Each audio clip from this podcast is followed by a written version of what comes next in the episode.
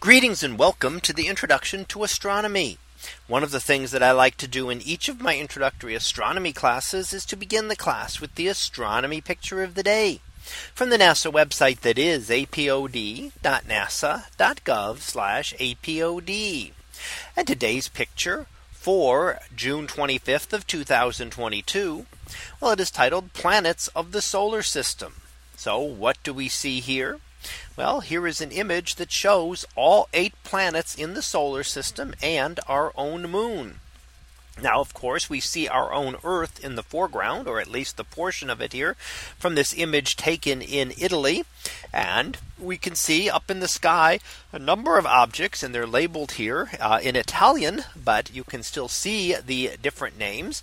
And we see off to the left hand side Mercurio for Mercury, which is the closest planet to the sun and very faint and hard to see because it's always very close to the sun and only visible at certain times just before sunrise or just after sunset.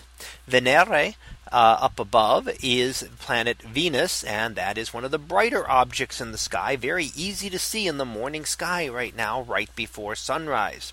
And as we continue to track the path up, we see Urano or Uranus up higher and next to Luna, our moon. And then further up towards the middle of the image is Marte, which is the red planet Mars, and Giove, which would be Jupiter, the largest planet in the solar system. And finally, the last two, Nettuno, the furthest planet out from the sun, and Saturno, which is all the way up there, the great ringed planet all the way out.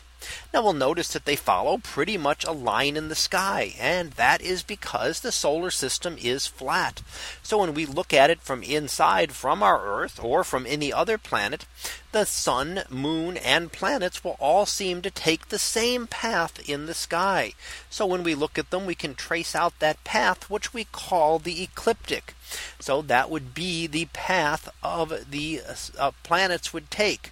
Now you'll see that it's not a perfect line and that's because the planets are uh, inclined. Their orbits are tilted a little bit relative to Earth's orbit around the sun.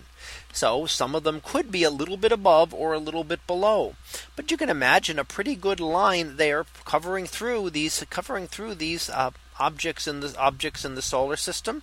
And again, we see eight of them there, seven planets, plus our moon visible in the sky. So this is kind of what you can see in the early morning sky right now. This taken just a day ago, showing all of the planets here in one image uh, from Mercury uh, through uh, Neptune, and of course our own Earth in the foreground. So that was our picture of the day for June 25th of 2022. It was titled Planets of the Solar System. We'll be back again tomorrow for the next picture. So until then, have a great day, everyone, and I will see you in class.